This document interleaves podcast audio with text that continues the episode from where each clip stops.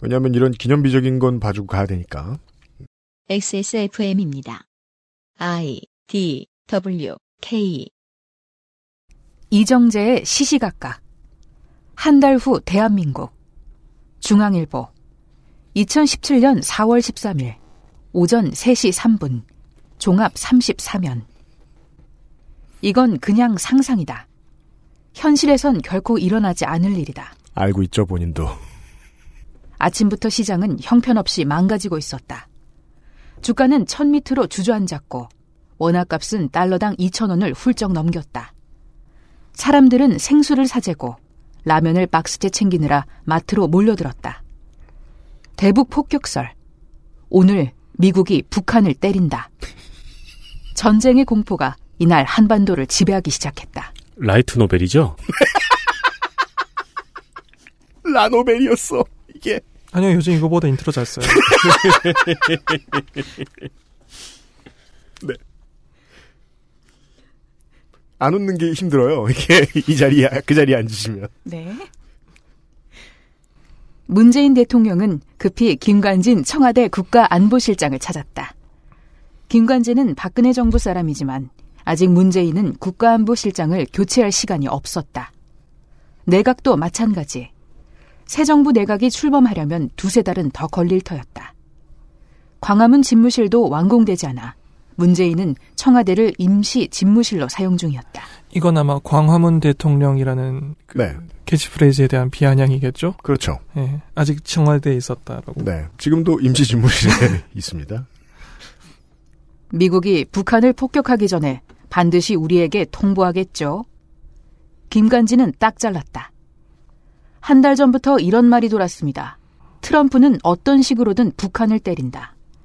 문재인이 되면 통보 없이 때리고 안철수가 되면 통보하고 때리고 홍준표가 되면 상의하고 때린다라고. 그렇습니다. 일단 하나는 틀렸고 나머지 둘이 맞았다면 홍준표가 됐으면 때렸습니다. 네. 그러니까 이걸 타격한다를 좀 더 편하게 표현한 거겠죠, 아마? 그렇게 봐야지. 군사 공격을 한다는 걸? 네. 혹시 모르죠, 뭐, 그 원투로 때릴지. 네. 대통령에게 국가안보실장이 보고를 할 때 이렇게, 이런 용어를 쓰나요? 폭격한다도 아니고, 타격한다도 아니고, 진격한다도 아니고, 때린다라고? 그리고 문재인 대통령님이라고 하지 않을까요? 나머지 둘은 그렇다 쳐도? 그러니까. 면전인데? 면전. 일단 면전인데? 그러니까 그 가정이 맞네요. 못쓴 라노벨이에요. 네. 애둘러 말했지만 문재인이 그 말뜻을 못 알아들을 리 없다. 한 달 전 시리아 폭격대는 미국이 한국에 알려줬다. 김관진은 하버트 맥메스터 백악관 국가안보보좌관과 20여 분 통화를 했다고 한다. 그러나 이번엔 안 할 수도 있다는 얘기다. 다 나 때문이란 말이지. 좌파 대통령이라서. 본인의 입을 빌려서. 간신히 38%의 득표로 대통령이 됐다. 지금까지 맞는 게 하나도 없어요. 38%. 미국의 이게 언제죠? 2017년 4월 13일요. 네. 네. 미국의 북폭설로 홍준표에게 20%의 표가 몰리지 않았다면 지금 이 자리에서 웃고 있을 사람은 안철수였을지도 모른다. 도널드 트럼프가 그에겐 1등 공신인 셈이다. 하지만 취임 일주일이 다 되도록 트럼프의 축하 전화도 받지 못한 터다. 받았죠. 애초 며칠 전 취임사에 남북대화, 북한 방문, 개성공단 재개란 문구를 집어넣은 것이 화근이었다. 이런 말들이 트럼프를 자극했을 수 있다. 이런 말들이 트럼프를 자극했기 때문에 북미 정상회담이 이루어졌지요. 굉장히 긍정적으로 자극했죠. 와, 짱! 이러면서 자극받았어요. 나는 빼고 싶었는데 참모들이 우기는 통에 나는 왜 그들의 말을 거절하지 못할까. 혼잣말을 되뇌며 문재인은 절로 쓴웃음을 지었다. 그렇다고 정말 북폭을? 가능성은 0.00001%지만 완전히 무시할 순 없었다. 문재인은 즉시 국가안보회의를 소집했다. 북폭이 이루어지면 즉시 북한의 장사정포가 남한을 향해 불을 뿜을 것이었다. 어떻게 해야 하나? 김관진은 단호했다. 아, 김관진은 단호하네요. 왜요? 왜? 아까도 딱 잘랐고 요번에도 단호해요. 캐릭터 설정이 보이잖아요. 아, 그렇구나. 이 사람은 문재인은 흔들리는구나. 네. 강직한 사람이고 문재인 대통령은 심지어 측근들의 말도 거절을 못하는 나약한 대통령으로 되어 있어요. 사실은 남북 대화도 문재인 대통령의 본의가 아니에요. 그러니까 김관진은 나이트예요, 지금. 나이트. 즉각 대응 사격, 지휘부까지 처절하게 응징해야 합니다. 그게 연평도 사태 이후 군의 지침입니다. 문재인은 그럴 수는 없다. 대응 사격은 자제해야 한다고 지시했다. 김관진은 즉시 사표를 던졌다. 보세요. 강제가잖아요. 그러네요. 네. 사실 실제로는 이제 곧 구속될 걸 알고 이런 겁니다만. 신변을 정리하려고 했다. 네, 연금을 받는 차원에서 정리한 거지만. 군은 만에 하나를 준비하는 집단. 한민구 국방장관과 군수뇌부도 동조했다. 나라는 절제절명으로 빠져들고 있는데 문재인의 청와대는 어쩔 줄 모르고 그저 분노를 터뜨릴 뿐이었다. 누군지도 모를 상대를 향해. 보통 역사극에 나오는 컨셉이죠. 아, 그렇군요. 예. 나약한 지도자. 예, 군왕과 그 강직한 신하들과 그리고 빈 그 궁전 같은 곳에서 혼자 화내고 있는. 아, 그렇구나. 왕의 복장을 입은 배우와 그런. 다시 말하지만 이건 그저 상상이다. 하필 왜 문재인이냐고? 그가 가장 유력한 대통령 후보라서다. 가고 있네. 왜? 그가 제일 싫어서죠. 아, 그렇구나. 아, 윤세민은 중앙일보에 들어갔어야 돼요. 회사에 도움이 됐을 거예요. 4월 전쟁설이 돌 만큼 한반도 상황이 위급하다. 그랬군요. 몰랐네. 문재인도 위급함을 안다. 그런 것도 알고 있었어요. 요즘 들어 평소 소신을 조금 굽히고 안보로 한 발짝 우클릭했다. 하지만 그 우클릭이라는 게 북한이 핵도발을 계속하면 사드 배치를 강행하겠다는 정도다. 안철수라고 크게 다르지 않다. 햇볕 정책의 신도 박지원을 대입하면 답이 안 나온다. 하필 절체절명의 한반도에 문재인과 안철수, 안보 신뢰 자산이 가장 부족한 두 사람이 차기 대통령이 될 판이다. 네, 문재인 대통령은 이번에 박지원 의원을 사절단에 넣어가지고 가축했죠. 네. 남은 한 달. 이들이 어떤 해법을 내놓느냐에 따라 나라의 운명이 갈릴 것이다. 두루뭉실한 말 뒤에 숨어선 안 된다. 아예 두 사람이 끝장 토론을 벌여보라. 그래서 안보 이슈를 국가적 담론으로 끌어올려보라. 그걸 보고 국민이 선택하도록 해야 한다. 한 달 후, 석 달 후, 1년 후 무슨 일이 일어날 것이며 그때 내가 뽑을 그가 어떻게 행동할지 국민은 묻고 알아야 한다. 이번 투표야말로 정말 국가 존망이 내 손에 달린 것일 수 있다. 이정재 중앙일보 칼럼니스트. 중앙일보 좋아요. 마지막에 이름 한 번 더 써줘가지고. 네, 존망했네요. 오랫동안 기억할 수 있게 해줍니다. 네. 이때가 되니까 확실히 알 수 있는 것은 그것입니다. 중앙일보의 존망이 확실히 좀 갈리긴 갈렸겠다. 이때 이후로 1년간. 그 마지막 문장에는 저도 동의합니다. 이때의 투표가 한국이라는 국가의 방향성을 결정하는 중요한 것이었을 텐데 네. 그렇게 생각하면 다시 첫 번째가 좀 이상해요. 네. 전쟁이다 그런데 맨 처음에 난 게 주가 하락이에요. 네. 아. 가장 먼저 가는 게 주가는 아니지 않나요? 저는 걱정이 되는 게 네. 이분이 유엔의 존재를 알게 되는 날 얼마나 큰 충격을 받을까. 왜요? 미국이 선전포고도 없이 폭격을 한다고요? 유엔도 쉽고 홍준표가 되지 않으면 선전포고를 하지 않는다. 기습을 한다. 세계관이 네. 무너지는 경험을 하시는 거죠. 그러니까 그 전술 시작 전에 미국이 선전포고를 하지 않은 바는 없습니다. 그렇죠. 아무리 깡패라도. 왜냐면 네. 가장 정당성을 필요로 한 깡패거든요. 그렇습니다. 만세의 길이 남을 역사적인 칼럼을 17개월 만에 다시 돌아다보면서 추석 맞이 기사의 끼놀이를 시작합니다.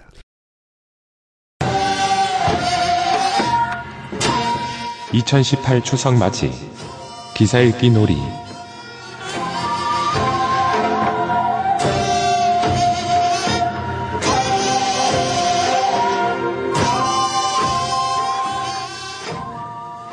그 느낌 약간 들지 않았어요? 윤세민 에디터입니다. 안녕하십니까. 윤세민입니다. 그 옛날에 아빠 차에서 들었던 제땡 공화국 라디오 드라마. 그걸 좋아하게 하는 것 같아요, 확실히. 네. 예, 거기 들어보면요.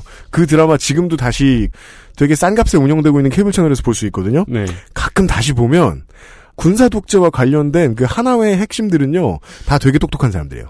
그리고 확실히 약간 결단력 있고 그리고 문민들은 흐물흐물해요. 네. 예, 맨날 산만 왔다 갔다 하고 김영삼 역할. 칼국수 먹고. 아, 거기서 안 나오나? 유승균 PD입니다. 추석 시즌입니다. 고향을 왔다 갔다 하시는 길에 잘 쓰시길 바랍니다. 네티즌 381호가 아직 머물러 있습니다. 네, 안녕하십니까? 네. 이 성우분들이요. 기사 읽기 놀이에 한번 차출돼서 당하시고 나면 안 나옵니다. 그리하여 우리는 네 번째 방송하는데 세 번째 파트너를 구해야 했습니다. 김송성우 나와주셔서 고맙습니다. 안녕하세요. 네. 오늘 픽처연하게 됐습니다. 네. 큰 수고 부탁드립니다. 광고를 듣고 오늘 저희가 준비한 내용들을 풀어보죠.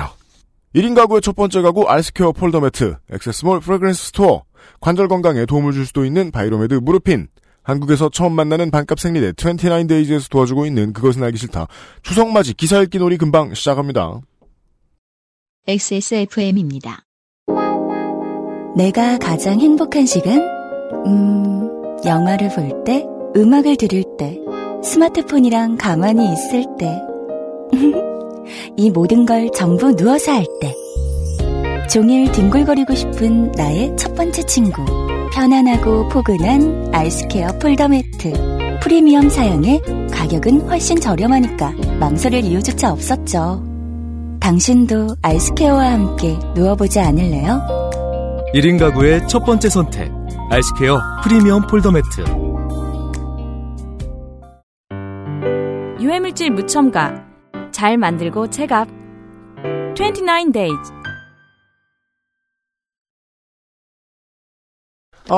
첫 번째 이야기는 원래 이번 추석 시즌에 그 알실이 지금 추석 연휴랑 정확히 끼질 않아서 네.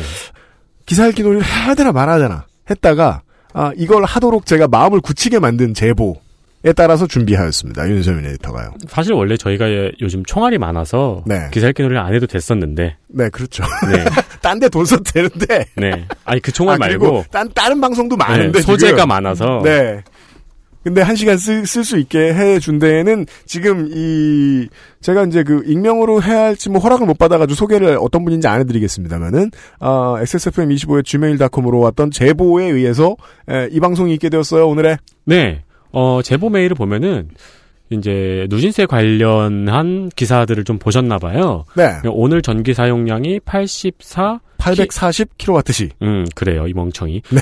840kWh라 운운하는 누진세 폭탄유 기사를 보고, 이게 진짜일까? 반 얼마나 쓴 거지? 하는 물리학 전공으로서의 호기심에 반해서 실제 계산해보려고 마음을 먹었습니다. 이분이, 제보해주신 분이 물리학 전공하시는 분이에요. 네, 그래서 이 840kWh면 얼마나 쓴 거지? 한번 계산해보려고 하신 거예요. 네. 그래서 840이라는 숫자를 치는데, 이게 제 검색어에 이미 있더군요. 그래서 누진제 관련 기사들을 찾기 시작했습니다. 이게 이분의 사연이에요. 네. 네, 누진제 관련 기사들을 찾기 시작했다. 네, 840이라는 숫자를 키워드로 찾기 시작하셨는데 여기서 이제 몇 가지 오락가위를 발견을 하셨다고 저희한테 제보를 보내주셨습니다. 그렇습니다. 그래서 윤세민이 시간 맞춰 다시 정렬해 보았습니다. 네, 먼저 원류는 연합뉴스입니다. 윤세민이 지금 마음을 확실히 정했죠. 오락가위가 맞아요. 네. 윤세민이 보기에는. 아니, 이분이 보내준 증거가 충분해요. 네. 네. 그렇습니다. 연합뉴스는 통신사니까요. 네, 그렇죠. 네. 2018년 8월 21일 기사고요. 네. 청주 연합뉴스 심규석 기자의 기사입니다. 기사를 확인해 보시죠.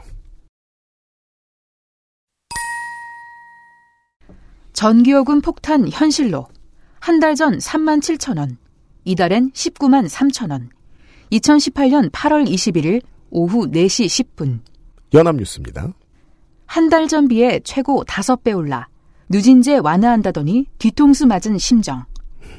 다자녀 혜택 등 받아도 할인율 10% 그쳐. 누진제 없애라 한 목소리.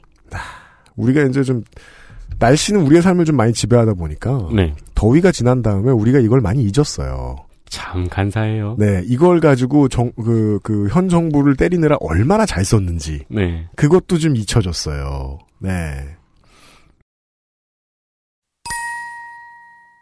청주 사직동에 거주하는 박모, 괄호 열고 46, 여, 괄호 닫고 씨는 21일 19만 3,820원의 전기요금이 찍힌 고지서를 받고 기절 초풍했다. 기사에 이렇게 나올 수도 있군요. 네. 그러니까 왜냐하면 실제로 하는 기절 초풍이 무엇인지는 아무도 모르거든요. 그렇죠. 기절 초풍을 해요?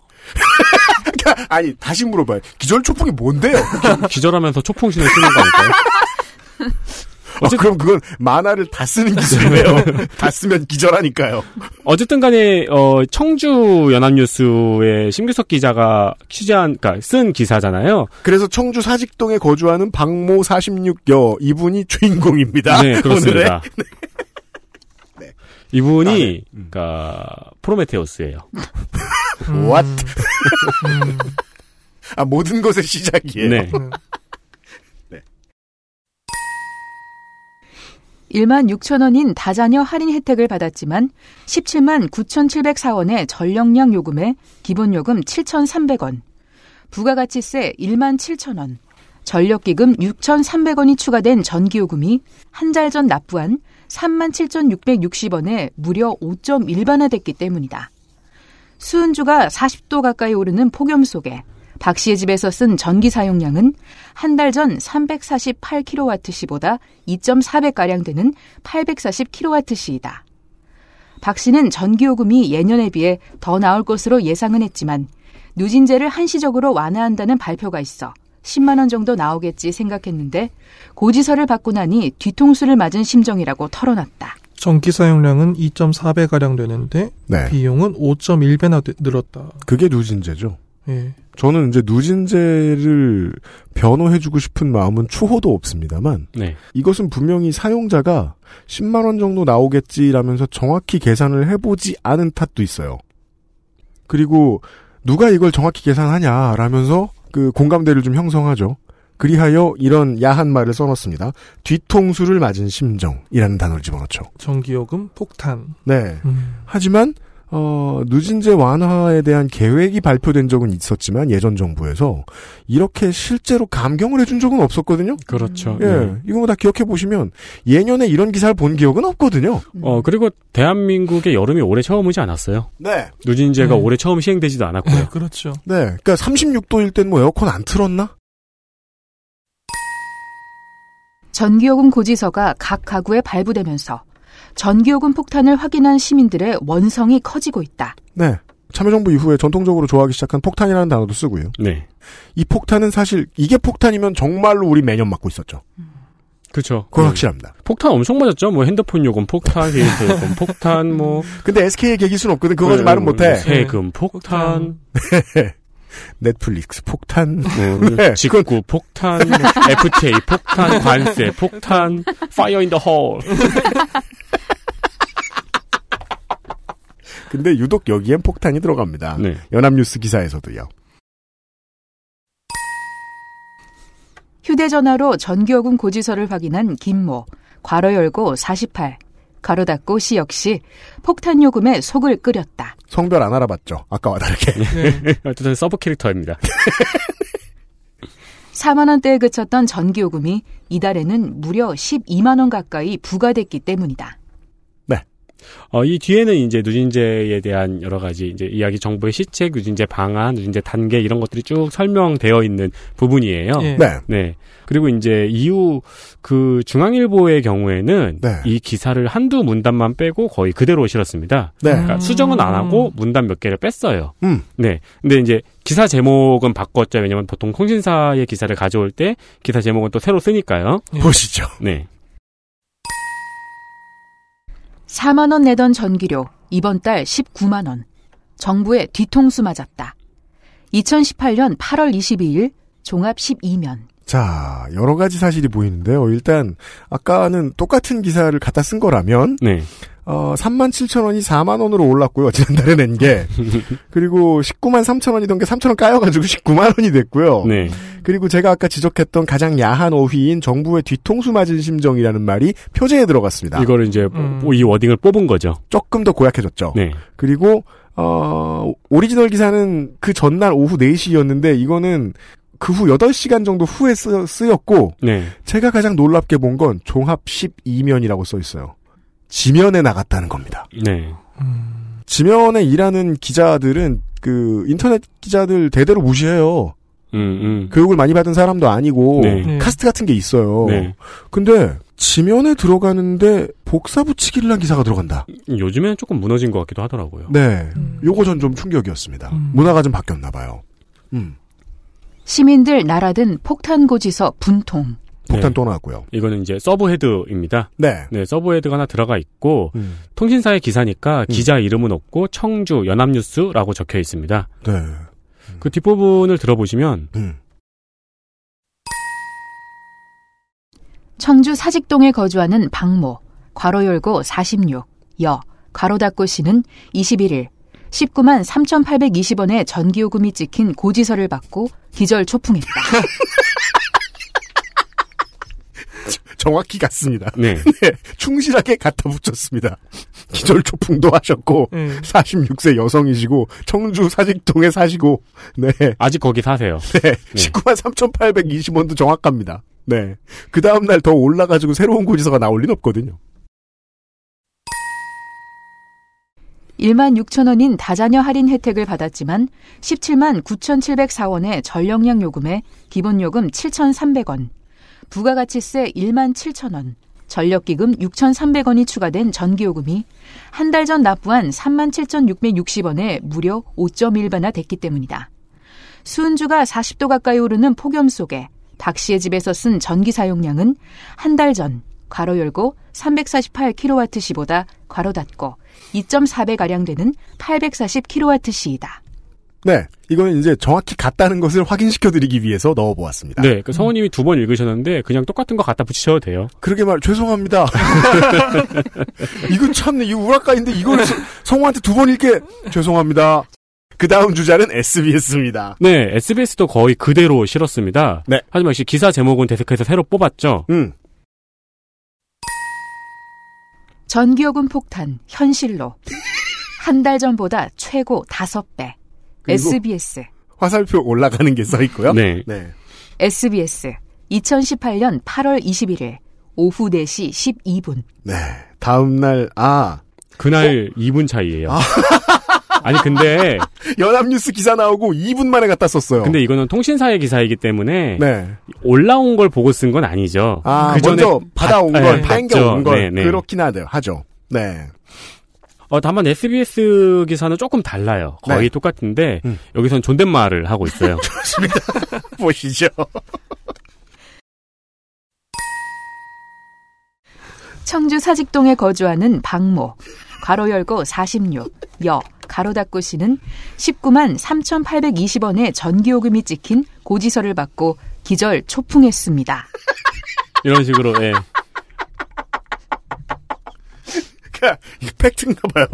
기절초풍했다는 게 팩트인가 봐요. 그건 취재로 확인되었나 보네요. 기절초풍이 무엇인지 반드시 알 필요가 있습니다. 아 그리고 기사가 이렇게 시작했으면은 네. 이분의 그래서 이제 이분이 어떤 응급 의료 서비스를 받았는지를 전달해줘야 되잖아요. 그럼 막 그 119의 팀장님 같은 사람이 인터뷰해가지고 기절초풍했을 때는 기절초풍을 실제로 본 것은 처음이었습니다. 제가 119 생활을 20년 동안 했는데. 그러면 박모 씨는 기절초풍을 몇 번을 하는 거예요? 지금 그렇죠. 지금 12시간 내에 3번 하셨죠. 심지어 2번은 2분 사이예요. 바로 깨어나서. 아 그러시구나. 40대 후반에 기절초풍 많이 하시네. 원래 초풍이 오락실에서 3번까지 들어가거든요.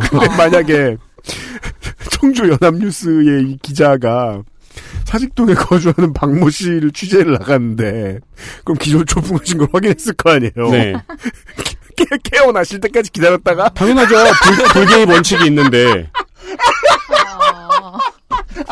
본인이 응급처치를 하지 않았고. 그 현장 불기예배 원칙이 있잖아요. 그러면은, SBS 기자가 다시 갈 때까지 1분 만에 깨어나셨다가, SBS 기자가 가자, 다시 기자를 쫓아가신 것이다라고 볼 수 있지 않겠네. 네.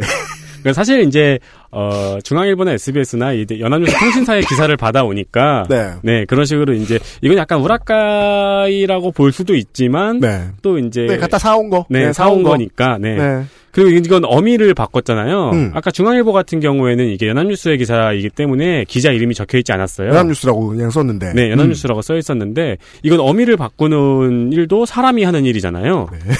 네, 그래서 이 기사의 마지막에는 사진은 연합뉴스라고 써있어요. 네. 그리고 옆에 유영규 기자라고 적혀있습니다. 아, 기자가 존대를... 취재했습니다. 네. 네. 사직 속에 저 박 씨가 두 번 기절 초풍하지 않았다면. 그러니까 첫 번째 기절에서는 심규석 연합뉴스의 심규석 기자가 발견하고 네, 두 번째 기절은 유영규 기자가 발견을 하고 유영규 기자는 존댓말로 적었습니다. 좀 더 예의 바른 사람이 갔어요. 네. 근데 어쨌든 간에 이제 통신사의 기자를 가져온 거니까 이 정도는 이해가 됩니다. 아, 저도 그렇게 생각합니다. 네. 네, 그 다음은 누굽니까? 한참 남았어요. 그 다음은 디지털 타임스입니다. 네, 반가워요. 네, 이거는 네이버 메인에도 걸렸던 기사입니다. 네이버 메인도 같습니다.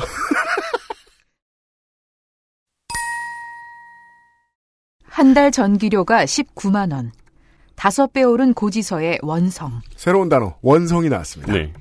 디지털 타임즈, 2018년 8월 21일, 오후 5시 25분. 최초 기절초풍 1시간 15분 후입니다. 네. 네. 디지털 타임즈 박정일 기자. 일단 기자가 한 분 더 등장했어요. 아, 그렇습니다. 기자가 추가됐습니다. 네.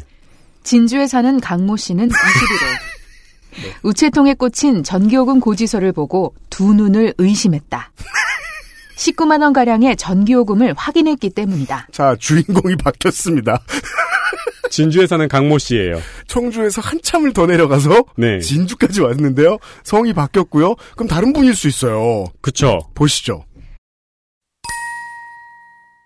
16,000원의 다자녀 할인 혜택을 받았음에도 약 18만 원의 전력량 요금에 기본요금 7,300원, 부가가치세, 전력기금 6,300원이 추가된 전기요금이 한 달 전 납부한 37,660원에 무려 5배 이상으로 늘었기 때문이다. 자, 이거 자세히 봐야 됩니다. 일단 부가가치세 17,000원이 사라졌어요. 네. 부가가치세, 전력기금 6,300원이라고 했고 그리고 진주의 강모 씨는 한 달 전에 37,660원 냈잖아요. 청주 사직동의 박모 씨도 37,660원 냈거든요. 네. 네. 그래서 5.1배가 아니라 무려 5배 이상으로 늘었군요. 네. 5.1도 이상이니까요. 그리고 네. 이분은 좀 더 의연하신 분이에요. 눈만 의심하고. 네. 기절초풍은 안 했습니다. 네. 네. 이게 진주의 팩이죠. 청주 사직동은 조금 더 의협심을 키울 이유가 있어요. 네. 네. 아, 여기는 성별도 안 나왔는데. 네. 아, 그렇네요. 그렇구나. 중성화. 네.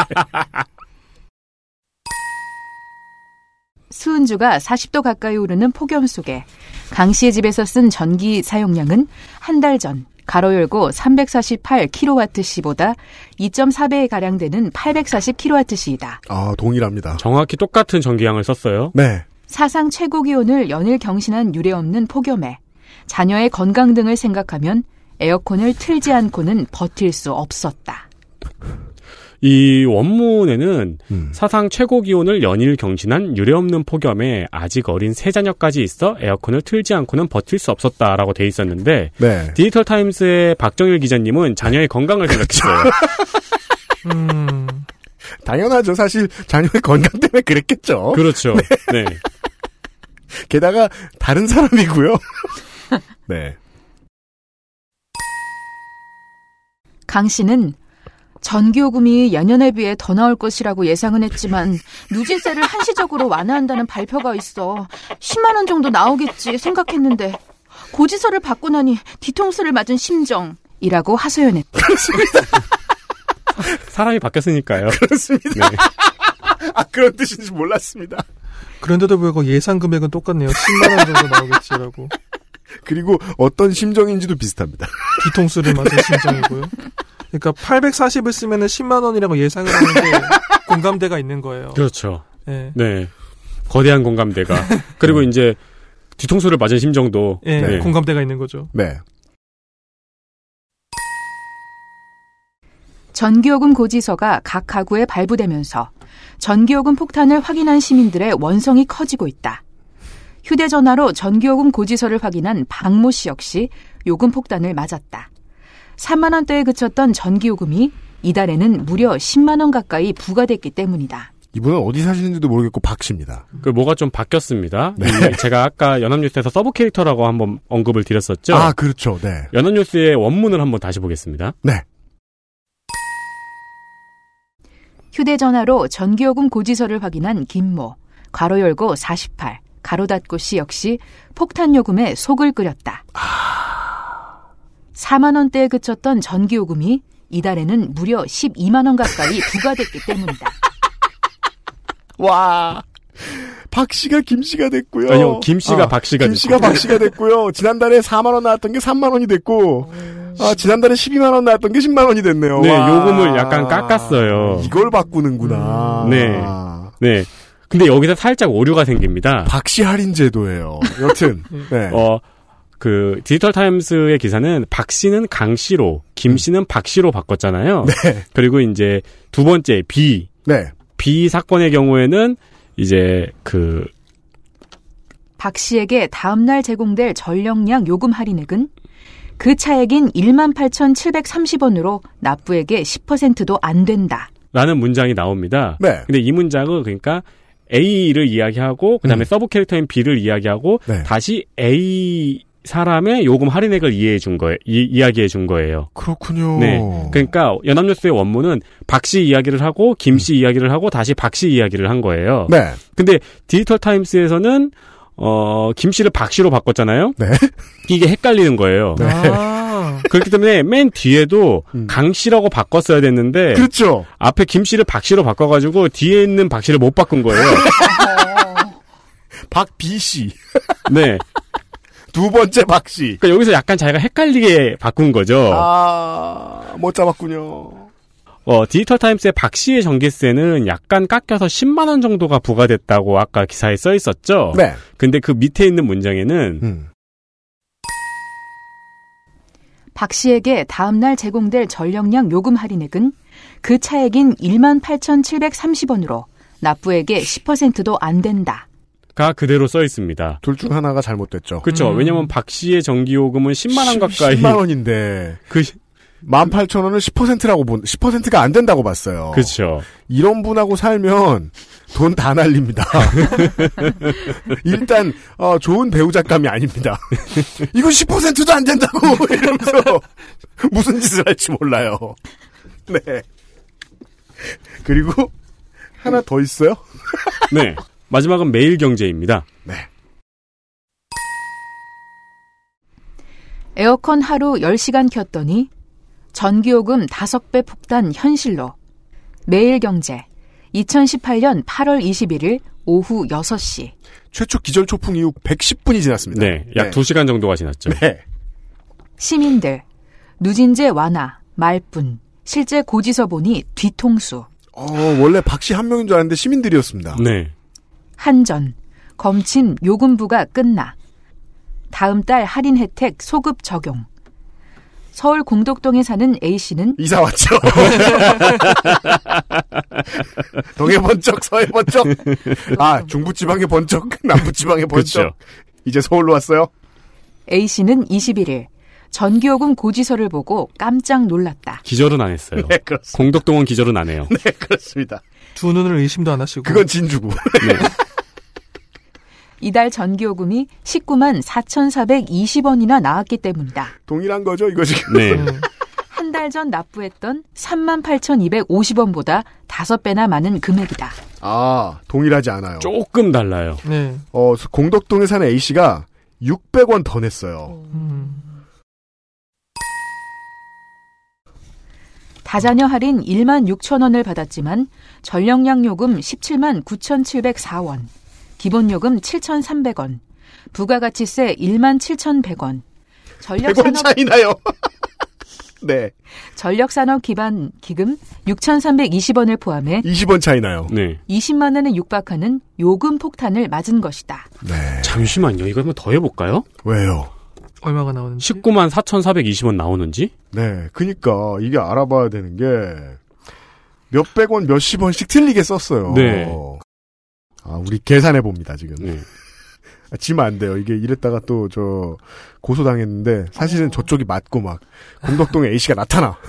용고지를 들고. 그럼 저희는 해자대에 빠지는 거거든요. 기절 초풍을 하고. 계산해야 돼요. 두 눈을 의심하고. 17만 9천. 19만 4,424원이에요. 네, 맞네요. 맞네요. 철저하네요. 네. 4원 틀렸어요. 네. 네. 4원은 네. 원래 절삭되나 그렇죠. 보죠. 네. 아, 그러니까. 계산했네! 오락가이 하면서 금액을. 계산했어! 금액을 살짝 바꾸고 계산을 했네요, 이거를. 잘했네. 매경짱. 몰라 뵀습니다. 계산 맞았다! 40도에 육박하는 이상폭염에 20일 넘게 열대야가 이어지면서 A씨 집에서 쓴 전기는 한 달 전 가로 열고 348kWh보다 2.4배 늘어난 840kWh였다. 자, 이것만큼은 아무도 건드리지 않아요. 네. 왜? 뭔지 모르거든. A씨는 1.8kWh 스탠드형 에어컨을 하루 10시간가량 한 달 내내 틀었다며 어린아이 3명이 있어서 밤에도 에어컨을 안 틀 수가 없었다고 말했다. 뭐 애 3명 사는 집이 어디 한두 개겠습니까? 진주에도 그렇죠. 분명히 한 집이 있을 것이고 청주 사직동에도 분명히. 근데 애 3명 사는 집은 왜 항상 840kWh를 쓸까요? 굉장히 과학적인 접근법이네요. 애 한 명당 280kWh를 쓰는 거예요. 온 국민이 이럴까요? 설마?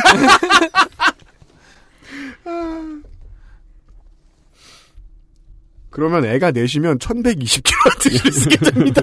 앞으로 전력 사용량을 보면은 그 가정의 자녀 애수를 할 수 있어요. 역산할 수 있는 거네요. 제보 바랍니다, 여러분.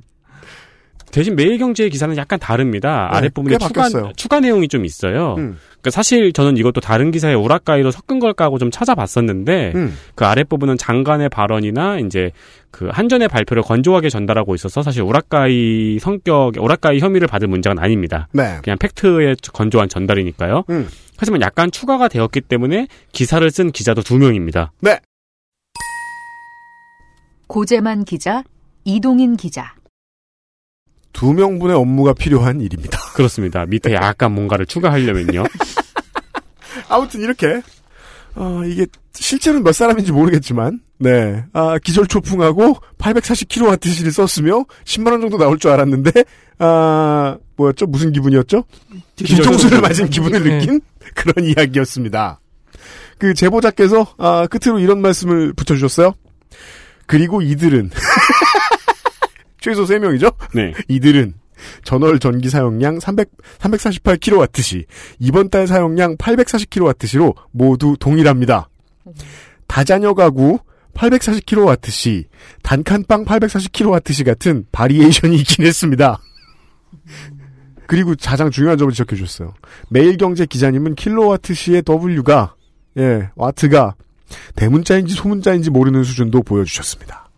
그죠?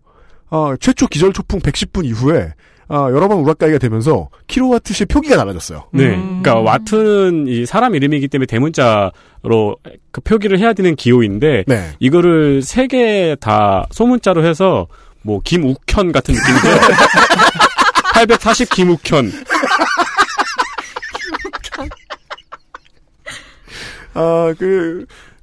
제보자님의 제보해주신 분의 결론은 이랬습니다.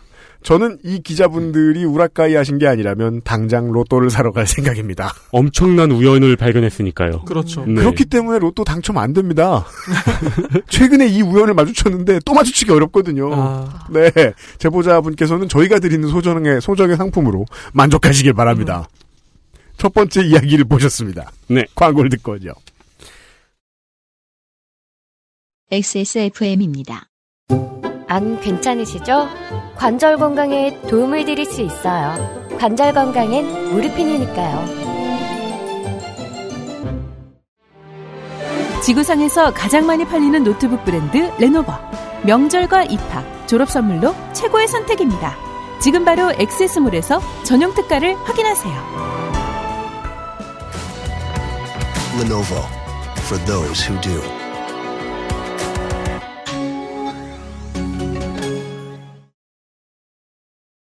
돌아왔습니다. 그것은 알기 싫다 287회. 주말 세트 한꺼번에.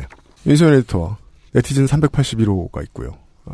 김송성우가 끙끙대며 고생하고 계십니다. 아니요. 지금도 계속 연습하고 계셨습니다. 아니요. 이게 왜냐하면 들어오실 때까지 뭐 하는지 잘 모르셨기 때문에. 이게 컬처 쇼크라서. 그렇죠. 네. 이런 식으로. 와, 네. 네, 사실은 광고 듣는 동안에 김송성우가 기절초풍했습니다. 네, 1분 후에 깨어나셨습니다. 네. 네.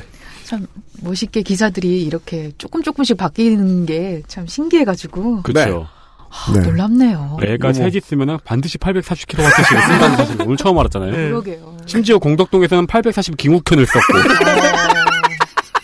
사람으로 발전을 하다니, 이런 나쁜 놈들아! 나쁜 놈들아! 서울에 들어오시면서 기절초풍은 안 하시네요. 담력이 다르신 거죠, 이제. 네. 그리고, 이 클래시컬한 그 우라카이 장르를 하나 감상하셨고요. 네. 그 두 번째는 좀 독특합니다. 네, 두 번째 제가 준비한 건 사실 이런 기사가 아닙니다. 기사가 아닙니다. 네. 요즘은 레거시 미디어 외에도 이 뉴스거리를 만들어내는 곳들은 많죠. 네, 우리 모두가 이 설날과 추석 기간에는 펜 앤드 마이크나 아니면 펜 앤드 마이크. 네, 네. 이 펜 앤드 마이크는 펜 앤 MRC 같지만 그렇죠. 사이트를 들어가 보면 MIK이에요. 네. 네, 펜과 마이크의 어드벤처 타임. 네, 맞습니다. 그리고 아니면 정규재 TV. 네. 사실은 같은 회사죠. 네. 월간조선 등을 들어가 보곤 합니다. 네. 그러면서 저는 이제 신의 한수 유튜브 페이지도 한번 가봤습니다. 그런 게 있습니다, 청취자 여러분. 네, 태극기 집회 때 제가 한번 갔을 때, 태극기 집회 회원들 가슴에 신의 한수라는 배지가 붙어 있어서. 네. 그 정도예요? 예. 네. 되게 잘 됩니다. 저게 뭐지 싶어서 집에서 검색해보고 이제, 우익이라고 해야 될까요? 보수 성향이라고, 아니다. 박근혜 성향의. 네. 이제 유튜브 방송입니다. 네. 거기도 한번 재미있는 게 들어가 봤는데, 동영상을 몇 개 쭉쭉 넘겨보다가, 네. 동영상 밑에서 재미있는 걸 발견했습니다. 이런 내용이 써 있었다는 거죠? 네. 주식회사 민초 커뮤니케이션 대표 신혜식입니다. 자발적 구독료는 정기 납부가 가능합니다. 애국 시민의 소중한 구독료는 애국방송 사업에 쓰입니다. 아래 인터넷 주소로 들어가셔서 정기 유료 회원으로 가입해 주시면 감사하겠습니다. 그리고 이 밑에는 아이해피 나눔이라는 사이트의 주소가 적혀 있습니다. 네. 그게 뭐예요? 여기가 후원 모금 시스템을 서비스하는 회사입니다. 네. 그런 거 알죠. 참고, 계좌이체와 신용카드, 휴대폰 결제가 가능합니다. 앞으로 더욱더 좋은 애국방송으로 보답해드리겠습니다.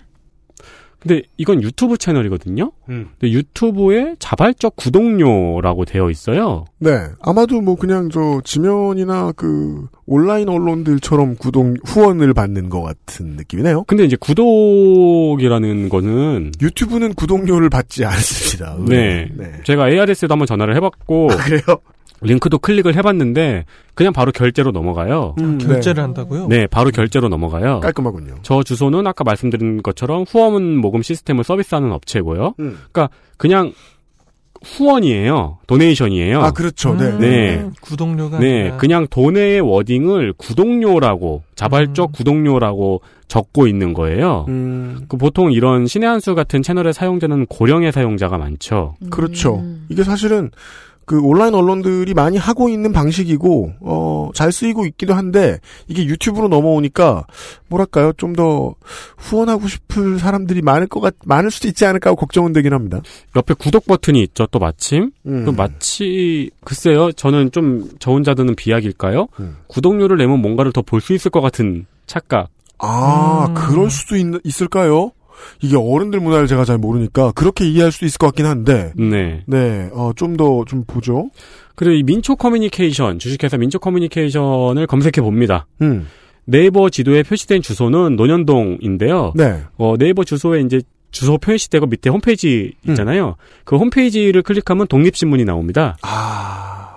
그 아실 청취자들은 더 이상 뭐 문신님 톡 하면서 놀라지 않아요. 네, 인터넷 동시신문이 있죠. 서재필 박사가 만든 아닙니다. 원래 서교동에 있었는데 2017년 12월에 논현동으로 이사 갔더라고요. 그렇군요. 네. 어떻게 알았습니까? 네, 등기를 떼보고 알았습니다. 아, 네. 도도님의 유산이죠. 모르면 네. 등기 뗀다. 700원이면 돼요. 그리고 여러 가지 정보가 뜨는데 여러 가지 정보를 보다 보니까 미디어워치의 기사가 걸리네요. 네. 이걸 한번 보겠습니다. 네. 단독, 류석춘, 신혜식, 황성욱, 99만원 박정희 동상 판매업체 임원. 자, 배경 지식 없이 들으면 그냥 암구호의 나열입니다. 네. 이게 다 무슨 소리입니까? 여기서 말하는 신혜식은 민초 커뮤니케이션의 대표고, 네, 류석춘 씨와 황성욱 씨는 또 이제 기사에서 언급이 될 겁니다. 네.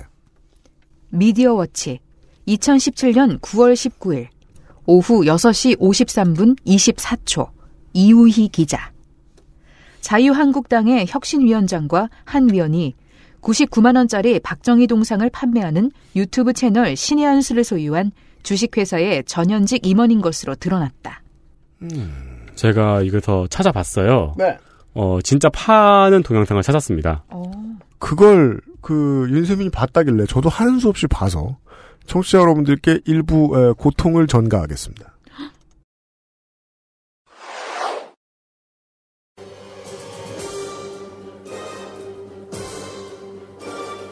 안녕하십니까. 신의 한수의 신혜식입니다. 오늘은요, 박정희 대통령 탄신 100주년과 관련해서 기념 동상이 나왔음을 알려드리겠습니다.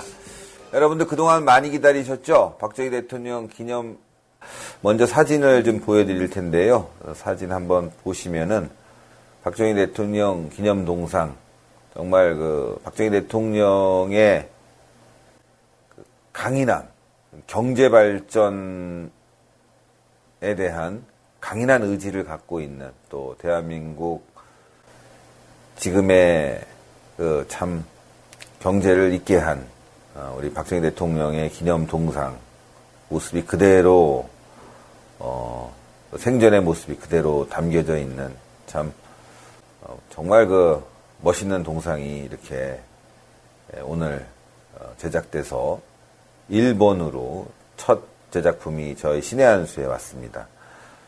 그래서 여러분들께 우리는 그 아실에서는 보통 5초에 말할 내용을 지금 한 1분간 말씀하셨고, 사실은 더 많이 자른 겁니다. 네. 그리고 저는 궁금한 건 동상이래요. 네. 실제로는 20cm 정도 크기의 피규어입니다. 근데 우리가 지금 지금 여기 앉아 있는 네 사람은 이 사진을 동영상 캡처본을 보고 있어요. 사람 머리보다 조금 긴 길이. 네. 예. 그냥 저 피규어. 그렇죠. 동상이면 동으로 만들어야 되지 않나요? 그 재질을 모르겠더라고요. 왜냐면은 이 동영상 말고는 쇼핑몰이나 이런 데에서 상세 내역을 볼 수가 없어요. 그리고 확인하려면 사야 되는데 99만 원이라며. 구리가 이만한 양이면은 99만 원 정도 할 수 있죠. 아, 순전히 재료. 그럼 팔아서 안 남죠. 아. 그러면 199만 원에 팔아야죠. 네. 왜냐면 저기 만드는 사람의 인건비도 들어가니까. 재질이 궁금하네요, 정말. 동상이라고 아니 사실 미디어 매체가 굿즈를 뭘 파느냐는 사실 전혀 관심을 가진 사안은 아니에요. 네. 네. 근데 요건 좀 유니크하다는 거죠. 네. 피규어고 자세히 보니까 진짜 좀 못 만들었어요. 네. 근데 핫토이 가격의 2배. 그렇죠. 이거 나왔거든요? 그리고 영상을 쭉 들어보시면은 이제 제가 또 기억나는 멘트가 100개 한정입니다. 네, 맞아요. 그리고 하나는 박근혜 대통령한테 줬어요. 네. 1호는 박근혜 대통령 선물이기 때문에 팔 수가 없고요. 네. 벌써 50개가 예약이 되었고요. 정면에서 보면 온화함, 옆에서 보면 강인함이 느껴집니다. 그래서 동영상에서 계속 돌려봐요, 자기가 이렇게. 피규어의 퀄리티는 매니아가 아닌 제가 봐도 조금 웃음이 날 수준입니다. 네. 네, 이것 때문에 검색을 해봤어요. 블리치웨이에서 나온, 현재 블리치웨이에서 팔고 있는 파이트클럽 브래드 피트 피규어가 48만 원이에요. 네. 목욕 가운으로 갈아입힐 수도 있어요. 그거 비쌉니다. 좋은 거예요. 귀한 거예요. 그리고 이제 세계적인 조형사죠. 김경하 조형사가 만든 그 발등의 피부 및 핏줄까지 다 표현한 마릴린 먼로 피규어가 42만 원이에요. 네. 물론 신품을 주셔서 잘 구한다고 해도 이거보다 비싼 피규어, 그보다 비싼 피규어도 있어요. 당연하죠. 네. 예, 뭐 스타워즈나 스타트랙이나 아니면 어벤져스 뭐 이런 경우에는 핫토이에서 만든 건 네. 처음에 시작가 $600 얼마든지 가능해요. 네. 근데 그렇다고 보기에는 이 박정희 동상은 일단 원톤이고요. 네. 네. 동상색이에요. 손도 바꿔 낄 수 없고요. 뭐 삽, 새마을기 이런 아이템도 없습니다. 주사위 등에 네. 없어. 그리고 네. 이제 왜 그 선굴 없어. 뭐 겨드랑이, 뭐 책과 몸이 닿아 있는 부분 이런 부분 있잖아요. 네. 디테일이 필요한 부분. 그 부분이 이제 디테일하게 탁 파 들어가지지 않고 이렇게 약간 용접한 듯이 이렇게 네, 좀 그래요, 맞아요. 예, 맞아요. 네. 그런 식의 퀄리티입니다. 네, 그러니까 네. 저는 이게 막 엄청난 죄악이야 이렇게 말하는 게 아니라 윤세민하고 제가 동일하게 느꼈던 감정이 신기하다. 이런 시장이 개척되는 중이구나. 네. 70대, 60대를 상대로 이거는 주로. 뭐 범죄도 아니고 나쁜 짓도 아닙니다. 전혀. 네, 굉장히 네. 유니크한 제품을 소개해드리고 있는 것뿐입니다. 전 정치인의 아이돌화가 비유적인 표현인 줄 알았어요. 피규어를 만든다는 거는. 그리고 이거를 제가 이번 시간에 말씀드리는 이유는 친척분들이나 아니면 혹시 본가 아버님 댁에 가시면은 갔더니 이걸 봤어. 동상이 있을 수도 있어요. 그럼 어머님 아버님 99만 원 쓰신 거야. 5만 원이라고 대답하시겠죠? 얼마냐고 물어보면. 당연하죠. 속지 마세요. 그건 99만 원짜리예요. 그리고 100개 한정입니다. 실제로 보신 분의 제보를 기다립니다. 1호는 박근혜 대통령한테 갔어요. 제보를 기다립니다. 그리고 남은 궁금증이 있죠. 이게 사실 윤세민과 제가 말씀드린 대로 나쁜 짓 아니고 그냥 유니크한 상행위일 뿐이에요. 네. 근데 이걸 미디어워치는 범죄 행위에 연루된 사람들인 것처럼 표제를 썼거든요. 네. 같은 편인 줄 알았는데? 굉장히 싸우더라고요. 네. 네. 여기서 이제 박정희 동상을 팔기 시작한 걸로 이제 약간 내분도 있었고, 안 그래도 미온털에 박혀가지고 사람들한테 욕을 좀 먹었나봐요. 제가 발견한 거는 저번 데이터 센트럴에서 우리 덕질인이 최길갈 후보의 네. 유튜브 내용을 막 설명을 해줬죠. 네, 맞아요. 바람이 붑니다. 라고 시작해서 마지막에 화를 낸다는. 그렇죠. 그분이 굉장히 화를 내고 있어요. 바람만 불어도 화를 내는 분이시니까 네. 이해할 수는 있는데. 신의 한수 이런 짓 하면 안 된다. 박근혜 대통령에 대한 미안함도 없는 거다. 진짜? 네. 그러니까 뭔가 싸우고 있어요, 지금. 네. 그 전쟁에 미디어워치도 한몫하고 있는 모양이군요. 그렇죠. 네. 그 영상에서는 그리고 좀 뒤에 가니까 방독면을 팔더라고요. 오, 이거 좋네요. 네, 그래서 제가 좀 이것도 검색을 해보니까 전쟁 대비 화생방용 방독면하고 생존 가방을 팔고 있습니다. 여기 제가 지금 이 동영상 제목을 읽어드리면요. 신의 한수 재방송 18년 5월 23일 미국의 북폭 예상 방독면 필수 라는 동영상이고 위아래로도 계속 방독면을 팔고 있습니다. 네. 그러니까 그 생존 키트 쇼핑 열풍이 일었던 거는 영남 지방의 지진 때문도 있었지만 안보 위기라고 이제 지난번에 정권 바뀌면서 막 떠들었잖아요. 네. 그때 한번 생존용품 쇼핑 붐이 일었었단 말이에요. 네. 거기에 맞춰가지고 판매를 했던 모양이군요. 근데 이거는 미국의 북폭 예상이잖아요. 네. 우리 인트로에 나왔던. 네, 그렇죠. 그 북폭. 맞아요. 원래, 오보에 의해서 트럼프도 당선되는데 오보에 의해서 시장이 생기지 못하리라는 법도 없죠. 네. 그런데 가격만 적절하다면 그 모든 오보를 다 합쳐도 각 가정에 방독면이 있는 건 좋은 일이죠. 그렇죠.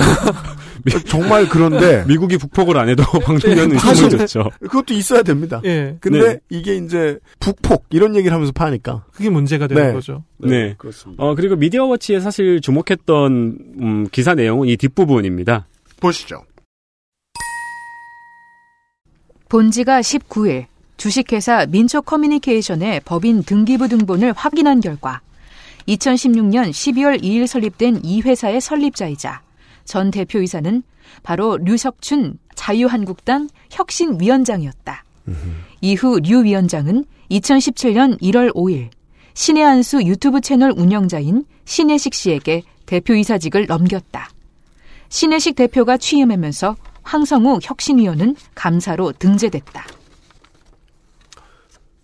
별일이 아니라면 이건 보도해야 될 이유가 없는 문제입니다. 네. 근데 저희가 보기엔 별일이 아닙니다. 네. 따라서 보도했을 땐 의도가 있습니다. 그렇죠. 네. 뒤에는 이제 이 기사에는 등기부, 미디어워치도 등기를 뗐더라고요. 네, 등기부 등본을 스캔해서 올렸어요. 네, 근데 저는 이제 그걸 못 믿어가지고 저도 실명을 쓴 거죠. 혹시 모르잖아요. 네, 얘도 떼어봤어요. 그래서 네, 떼어봤어요. 이 주식회사 민초 커뮤니케이션 지금은 논현동에 있고요. 뭐 인터넷, 모바일, 웹사이트, 각종 미디어 콘텐츠, 강연, 문화산업, 경영 컨설팅 여러 가지 업을 하네요. 그리고 2017년 1월에 도서출판업, 공산품 도소매 및 유통업, 자파류, 기념품 제작 및 판매업을 추가했어요. 아, 이때부터 박정희 피규어를 만들기 시작했군요. 네, 2017년 1월 5일에요. 네. 아무리 나쁘게 보고 싶어도 전 나쁘게 보기 어렵습니다. 이걸 나쁘게 본다는 건 내가 나쁜 놈이라는 걸 인정하는 기분이 든달까요? 네. 그럴 수도 있죠. 예. 그럴 수도 있을까요? 같은 비유할 수 있는 상황일 수도 있고 아닐 수도 있습니다. 네. 120만 원에 옥장판 사오시는 분들을 하고. 아, 그런 문제. 근데 그거라면 더더욱 이것보다 조금 더 많은 증거가 필요할 것 같다는 생각 들고요. 왜냐하면 한정판 피규어라는 건 1,000만 원을 받아도 파는 사람 마음이라서요. 그렇죠. 네. 네. 다만 이제 저한테 눈에 띄는 것은 이 문제를 지적하고 싶어서 가장 열심히 취재한 매체가 윤세민이 찾아본 바에 의하면 미디어워치다. 네. 라는 점에서 네. 팟캐스트 시장이 익숙합니다. 예, 그냥 팟캐스트만 하면 안 되겠다는 생각이 제가 요즘 드는 이유가 저 세력 싸움하는 사람들이 주류가 됐다는 건 시장이 너무 고였다는 뜻이라서요.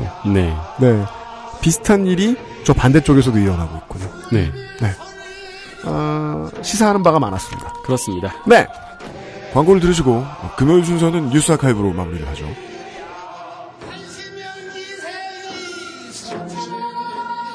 XSFM입니다.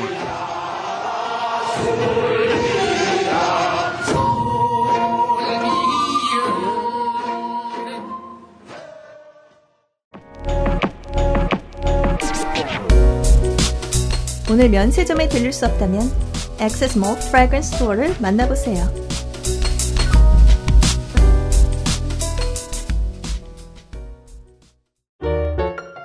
당신의 식탁은 매일같이 특별한 날. 이탈리아에서 온 케이크 라 파스티체리아. 마에스트로 파스티체레 라 파스티체리아. 아스트랄 뉴스 기록실 뉴스 아카이브.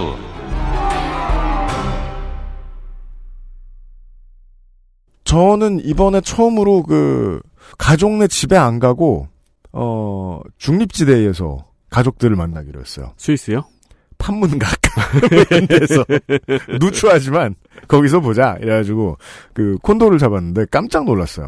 왜요? 콘도를 추첨을 하더라고요. 가는 사람이 너무 많아서. 그럴 때 쓰는 좋은 말이 있더라고요. 이제 이 표현을 트위터에서 보고 엄청 웃었는데. 네. 아니 이런 귀한 곳에 누추한 분이. 그렇죠.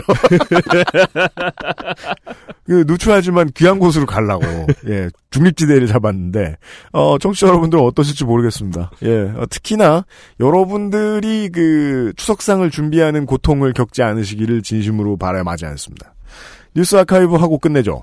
62년 전에 김두한이 삼성의 사카린 밀수 사건에 분노해서 국회에 똥을 뿌린 날이지만 네. 이건 별로 중요하지 않습니다. 그렇습니다. 2012년 9월 21일 트위터를 통해서 한복이 너머의 프로젝트가 시작됐습니다. 네, 이거 알면 순덕. 아니 뉴스 기사가 얼마나 많이 나왔는데요. 그건 아는데 그래도. 예. 한국민수촌의 트위터 계정과 대검찰청 대변인 트위터 계정을 소재로 한 다양한 동인 프로젝트였죠. 그렇습니다. 이런 정의를 듣게 되다니. 네, 기억하시겠지만 다들 신났습니다. 그렇습니다. 웹툰, 소설, 드라마, 애니메이션의 제작까지 추진됐었고 기업들의 후원 문의도 줄을 이었습니다. 네. 그리고 각종 기업과 관공서의 공식 계정들이 참여, 후원, 자문 의사를 밝혔습니다. 네. 대한민국 공식 계정도 응원을 하고 그랬었죠. 네. 이 두 캐릭터의 케미로 다양한 멀티유즈가 실제로 좀 유의미한 결과를 낳았다면 좋지 않았을까 하는 생각이 듭니다. 네. 우리나라 동인문화의 컨텐츠 시장에 상당한 영향이 있었을 텐데요. 네, 그건 조금 아쉬움이 있습니다. 이때는 굉장히 두각을 나타내는 공식 계정이 많았었죠. 90년대부터 80년대에도 있고 더 오래전부터 있었겠죠. 동인문화와 이 모바일 시대의 밈 문화가 어딘가에서 만나는 지점. 예, 이런 사건들이 쭉 놓여 있더라고요. 네. 왜 처음에 이제 그 모해화물을 처음 접할 때 네. 이게 무슨 짓이냐 변태같이 이렇게 생각하다가 기쁜 마음으로 보기 시작하면 이해가 늘잖아요. 네, 네. 아 모해화의 본질은 모해가 아니다. 내가 그 모해화된 대상에 대해서 가지고 있는 애정이 본질이라는 사실을 알게 되는데. 네. 그래가지고 제가 처음에 이제 그 아이실 시작했을 때, 우리 저 방송에 출연하는 사람들 가지고 막 그림 그려주시고 이러면 되게 불편했거든요. 예. 이것의 대상이 될 준비가 안 됐는데. 그렇죠. 네. 앞으로도 안 됐으면 좋겠고.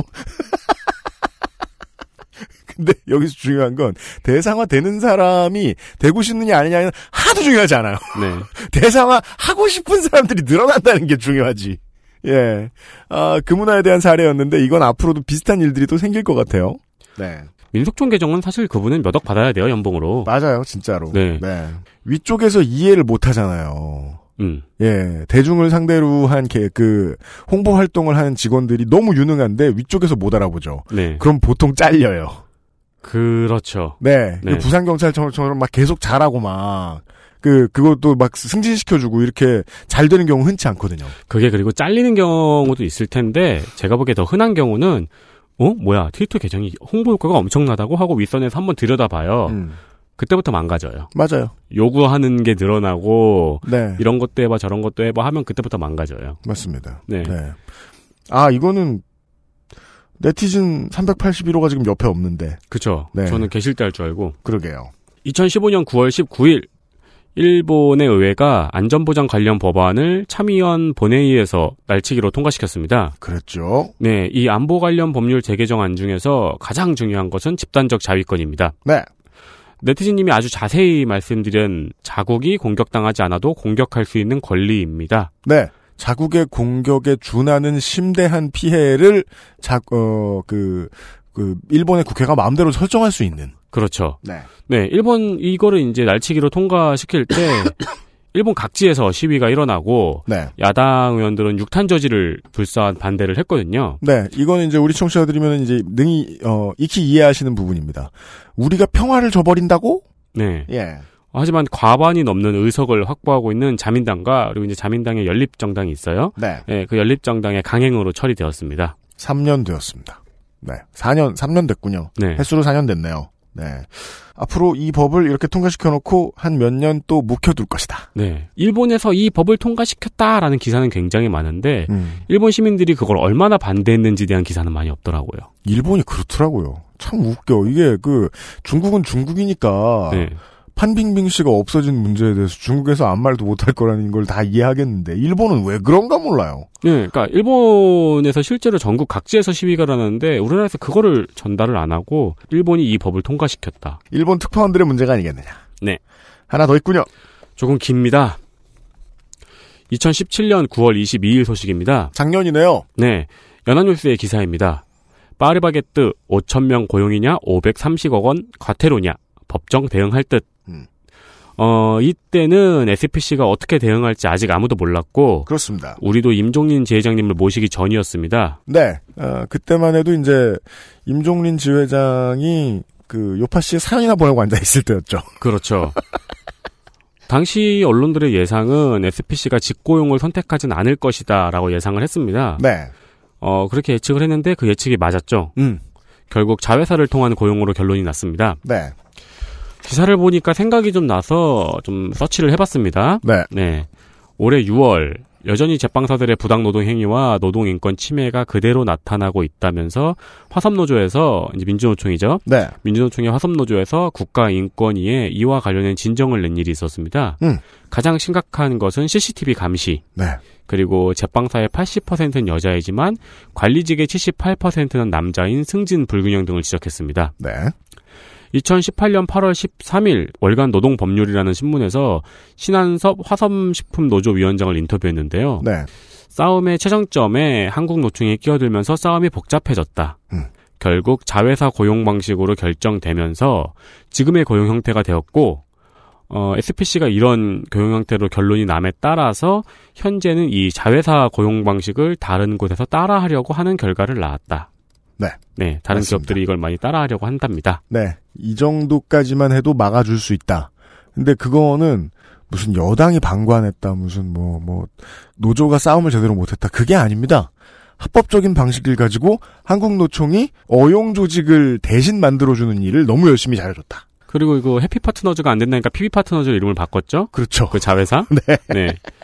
이 와중에 과거 파견업체 대표가 PB파트너즈의 본부장이 됐다는 소식도 보입니다. 네.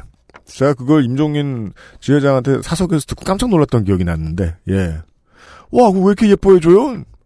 모르겠어요. 그 임종윤 지회장이 알 수 있는 문제는 아니었어요. 그때 임종윤 지회장이 제가 그 얘기를 해서 제가 빵 터졌죠? 뭐요? 한근호총이 뿅 하고 나타났어요. 그렇죠. 요즘은 어떻게 되나 궁금하네요. 올해 8월 24일입니다.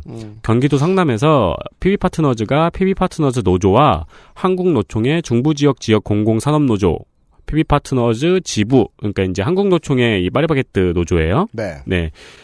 가 연합노조로, 연합교섭노조를 꾸려서 첫 단체 교섭을 진행했습니다. 그렇습니다. 이게 무슨 말이냐면요. PB파트너즈 노조라는 거는 원래 기업노조였습니다. 네. 임종린 지회장님한테 우리가 들은 바 있죠? 네. 회사 쪽 사람들이 와서 노조 가입서를 들이밀었다는 그 노조. 그렇습니다. 이 기업노조가 올해 7월에 한국노총 식품산업노련에 가입했습니다. 그럴 줄 알았습니다. 우리 청취자 여러분과 저희는. 전 잘 이해가 안 되는데요.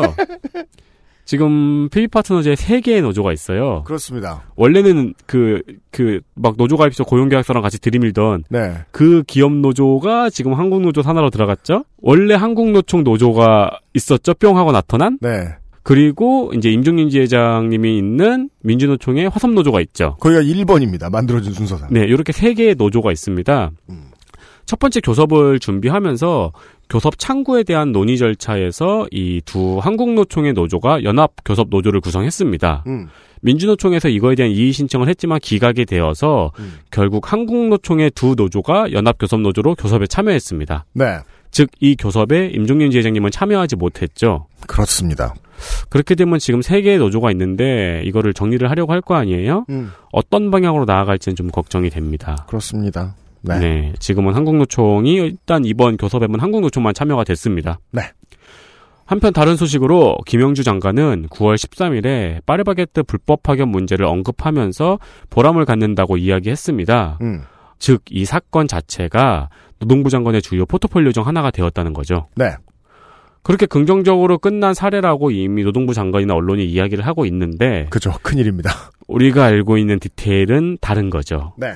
귀찮을 수도 있다는 건 알아요. 그 노조의 조직률만 올라가도 그 정부가 한 일이 있고 충분히 노동 분야에서 잘한 거라고 기록에 남을 수도 있다는 것을 게다가 지금 정부 양당 모두 한노총 출신 인사들이 은근히 많이 포진해 있고 그런데 지금 한노총이 하는 것들에 대해서 그 언론도 그렇고 더 많이 비춰줘야 될 것 같아요. 예. 네. 그래야 노동부 장관도 정신 차리지 않겠느냐. 그래서 사실 이 얘기는 임종윤 지회장님 방송을 들으신 분이야 이해를 하지만 네. 어떻게 해서 3개의 노조가 생겼고 그중에 2개가 한국노조 소속의 노조고 그중에 한 노조는 어떤 노조였는지 너무 길어요. 이 스토리가. 그렇습니다. 네. 모든 사건이 이렇긴 하죠. 네. 맞습니다. 계속해서 주의를 기울여 보겠습니다. 이 문제에 대해서는. 네. 윤세민 에디터가 수고가 많았습니다. 네. 감사합니다. 오늘 순서는 여기까지 하겠습니다.